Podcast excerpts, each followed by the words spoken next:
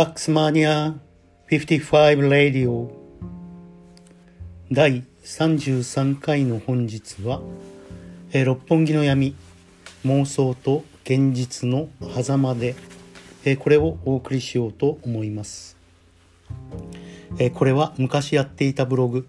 タックスマニアの健康日記に2012年12月12日掲載した記事で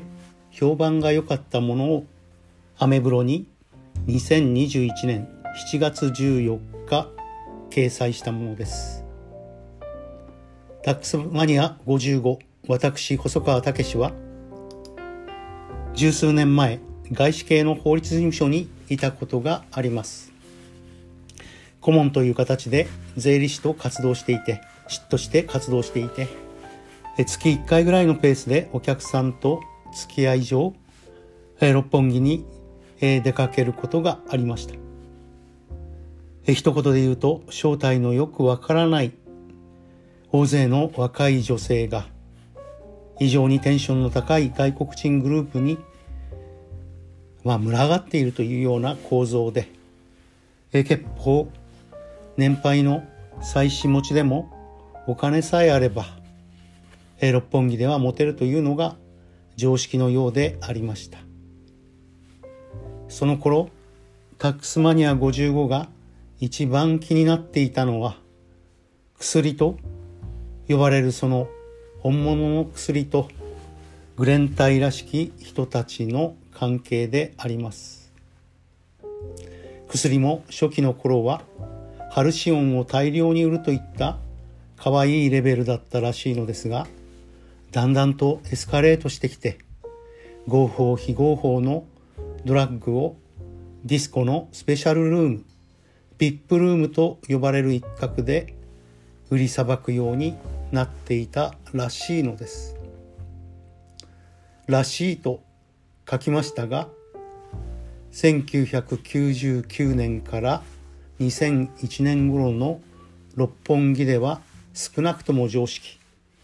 タックスマニア55も実際バッテン X という隠語を頻繁に耳にしました。そしてこの記事を書いた2012年頃にもその常識は続いていてまだまだ同じように売られているという話を聞いたのです。え六本木が理由はよくわかりませんけれども今も昔も違い保険なのは少し根拠があるわけです。海老蔵がボコられた事件これも結果的には大したことにならなくてご愛嬌ということでしたけれども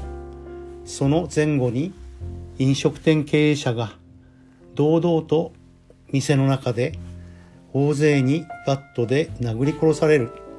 えこうなると警察も手出しのできないような闇の存在があることを疑わざるを得ません。そもそも高級店で日常的に宴会を開催できるようなグレン隊の資金源が何かと考えれば薬しかありえないというのは誰にでも想像がつく話です。大勢評論家と称する方がいて彼らは暴力団ではありませんと言っています。そして警察も情報を持たない解散させられた暴走族や関東連合の OB ではないかと複数の評論家らしき人たちが解説していました。しかしそれは全く違うとタックスマニア55は思うのです。そもそも頭の弱い暴走族にドラッグを大量に購入して売りさばく。そしてそのルートを確保しながら末端に外国人を使うことでトカゲの尻尾切りのようなことをする。そのようなずるさを身にまとうことは絶対に不可能だと思うのです。政府の OB や現役を含めた政府関係者えズバリ言うと警察の OB が関与しているのは間違いないし、え全体像が解明されることは今後もないと思われます。タックスマニア55だけの妄想かなと思っていたら、このテーマで伊坂幸太郎という作家がグラスホッパーという小説を出し、映画化されていることを知りました。そっくりな話が舞台は渋谷ですけれども繰り広げられているということです本日は、えー、六本木の闇妄想と現実の狭間で、えー、このテーマでお送りしましたタックスマニア55レディオまた聞いてくださいね。